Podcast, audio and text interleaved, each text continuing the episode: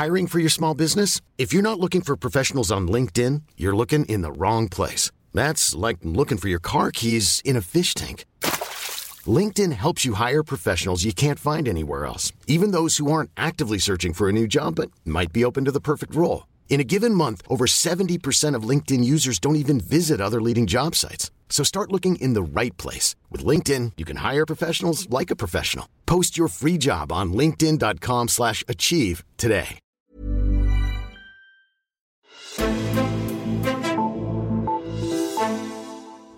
Statens Serum Institut har døjet med en del dårlige sager på det seneste. Lige inden årsskiftet måtte instituttet sende sin direktør hjem, og senere er det kommet frem, at der er blevet sendt data videre fra et projekt med 2.000 kvinder, hvor instituttet ikke havde lov til at sende den data videre. Hvad er der egentlig gået galt i den her sag, og er alle sagerne kommet frem? Det ser jeg nærmere på i dagens udgave af Altinget Azure. Mit navn er Henrik Axel Bugter. Og det gør jeg sammen med dig, Chris Lehmann. Velkommen til. Tak skal du have. Du er forsknings- og digitalredaktør her på Altinget. Og Chris, vi må hellere tage det hele sådan lidt op fra og ned i den rækkefølge, som du har fået information om den her sag. I december der blev instituttets direktør sendt hjem. Hvad var begrundelsen for det? Dengang kom der en, en pressemeddelelse og et, et kommissorie til kammeradvokaten ud om, hvad kammeradvokaten skulle undersøge i forbindelse med den her hjemsendelse. Mm. Og deri står der, at, det, at, at undersøgelsen øh, drejer sig om øh, Statens Serum Instituts administration af forskers særaftaler med Statens Serum Institut og øh, instituttets behandling af personoplysninger til forskningsbrug i forbindelse med øh, konkrete større forskningssamarbejder. Og det er sådan set det eneste, vi ved på det her tidspunkt. Det er det her kommissorie, som jeg lige har citeret fra. Mm-hmm. Altså der var noget med nogle patentaftaler, og så det, som vi så senere har fundet ud af en del mere omkring, de her øh, dataoverførsler. Ja. Lad os tage dem efterfølgende, så finder du frem til, at instituttet de har sendt data fra et forsøg med 2.000 kvinder videre til USA, uden at have lov til det. Hvad er det helt præcis, som Serum Instituttet har sendt videre, og, og, og hvem er det, de har sendt det videre til? Mm. Det drejer sig om data og biologiske prøver fra 2.000 danske kvinder, som deltager i et forskningsprojekt, der hedder Bedre Sundhed i Generationer. Og det har også heddet Bedre Sundhed for mor og barn på et tidspunkt.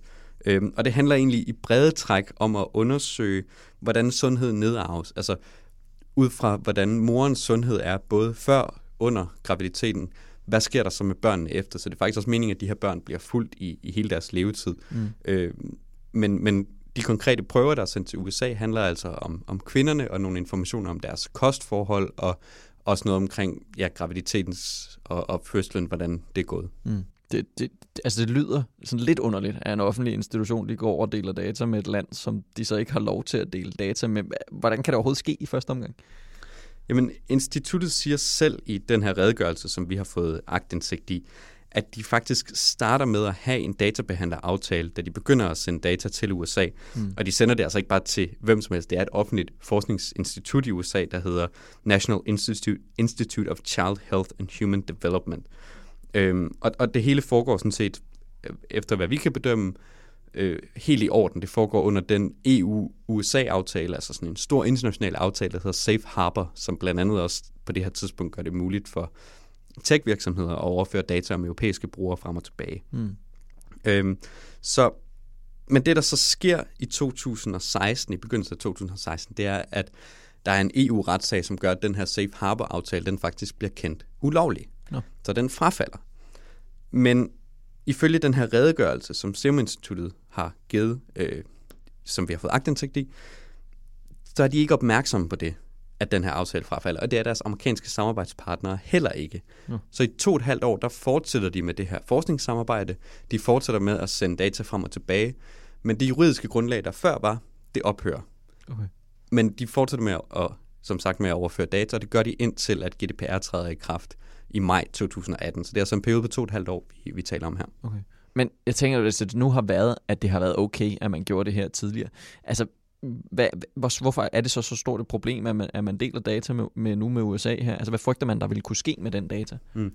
Hvis vi lige skal tage det, det helt principielle først, ja. så er det sådan, at databeskyttelseslovgivningen i forhold til forskning faktisk har ret videre rammer, end det har for virksomheder og, og, og stater og sådan noget. Altså, du må blandt andet som forsker indsamle data, beholde det i lang tid, og senere bruge det til et andet formål, end det du egentlig indsamlede det til, mm. uden at spørge om lov hos dem, du har indsamlet det fra. Og det er, sådan, det er ret unikt for forskning, og det er et eksempel på, at netop at forskere har hvide rammer inden for lovgivningen. Men der er alligevel nogle principper, som de skal opfølge, blandt andet det her med at have lige nogle aftaler på plads, ja. når du overfører data til lande, der ikke har samme regler som os. Og det er fordi reglerne for databeskyttelse i USA er ret anderledes, end de er i Danmark og Europa. Der er ikke de samme beskyttelser mod kommersielle udnytninger og videreudnyttelse og, og alt sådan noget, mm. øh, som der er i Europa og i Danmark. Så derfor siger reglerne også, at hvis du overfører til et land, der ikke har de samme regler, så skal du altså sørge for at have sådan en her aftale øh, under neden, som ligesom regulerer den her overførsel, og det har instituttet så ikke haft, skriver mm. de selv til kammeradvokaten. Det lyder med, nu, nu, altså nu nævnte du, at, at, at, at hvad hedder det, at det man ikke opdagede, at der trådte den her lov i kraft, og man ikke længere måtte, øh, måtte dele den her data med USA. Altså det lyder lidt mærkeligt, at man ikke opdager det. Hvad har sådan instituttet haft af reaktion øh, på det? Jamen altså, i, i redegørelsen siger de, at de nu har i gang sat forskellige initiativer. De har blandt andet lavet det, der hedder en Q&A and compliance afdelinger. De er indgået i nogle dialoger med deres databeskyttelses, øh, data protection officer hedder det på engelsk, øh, databeskyttelsesagent tror jeg nok det hedder på dansk, som du skal have efter nuværende databeskyttelseslovgivning. Ja. Øh, så deres reaktion er egentlig bare at sige til kammeradvokaten, vi har opdaget det her, det er sket i de her to og et halvt år, det er vi meget ked af. Mm. Og så lyder det jo sådan lidt som om, så har man lagt låg på den historie, men så finder du så ud af, at der er et eller andet, de har glemt at sige i den her, en lille detalje, de har glemt i den her redegørelse. Hvad, hvad, hvad har de glemt? Ja, altså, når man læser redegørelsen, så, så, så får man jo det indtryk, at instituttet ikke opdager eller ikke tager stilling til noget omkring databeskyttelse i de her to og et halvt år, hvor data bliver overført. Mm. Men det viser sig så igennem nogle dokumenter, vi får agtindsigt i, at der faktisk var en kontakt mellem instituttet og datatilsynet i Danmark. Og den kontakt faktisk går på, at datatilsynet på et tidspunkt skriver, hey, I har de her dataoverførsler til USA, på hvilket grundlag gør I det? Ja. Altså, de spørger dem faktisk om det, som vi her står og forklarer, at der ikke er noget grundlag. Øh, og det sker faktisk i den her periode. Det sker i maj 2017. Okay. Og det står ikke i redegørelsen som kammeradvokat. Hvad, hvad svarer instituttet så øh, til, til det øh, fra maj? Jamen, det er det, der ligesom er humlen i sagen. De svarer nemlig ikke.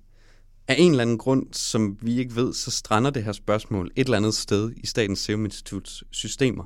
Og overfor os har de så erkendt, at det er en fejl, at der aldrig bliver svaret på den her henvendelse, hvor de bliver bedt om at redegøre for, hvad for nogle databeskyttelsesinitiativer, der ligesom er omkring de her data i de her mm. to og et halvt år. Men, men vi ved simpelthen ikke, hvorfor. Men, men vi kan godt konstatere nu, de svarer ikke på datatilsynets henvendelse. Men øh, datatilsynet siger, du tager fat i dem i maj 2017. Nu stopper det så først, når GDPR træder i kraft i 2018. Øh, der, der sker så heller ikke noget med datatilsynets henvendelse. Altså, hvorfor gør der egentlig ikke det? Det gør der ikke, fordi at datatilsynet forklarer over for os, at det her ikke er en del af en formel kontrol. Det handler om, at datatilsynet på det her tidspunkt har nogle registre over, hvem overfører data ud af landet. Og i de registre har Serum Instituttet rigtig mange registreringer, fordi de har mange udenlandske samarbejdspartnere. Og datatilsynet vil egentlig gerne have nogle lidt mere enkle registre, mere overskuelige registre, så de foreslår til Serum Instituttet, hey, hvis I sender os alle jeres registre, så samler vi dem til et fælles punkt i vores register. Det er super smart.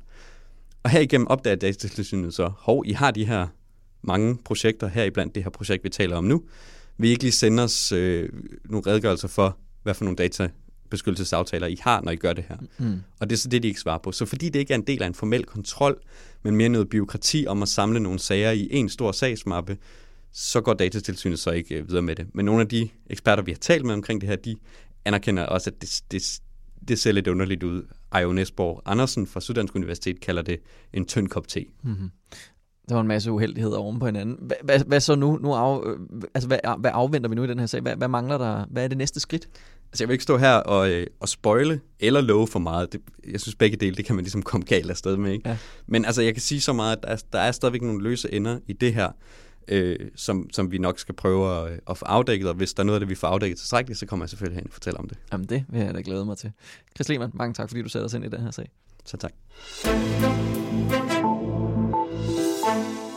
Og tak til dig, der lyttede med til den her udsendelse. Husk på, at fordi du lytter med til vores podcast her på Altinget, så kan du få et magasinabonnement 20% billigere.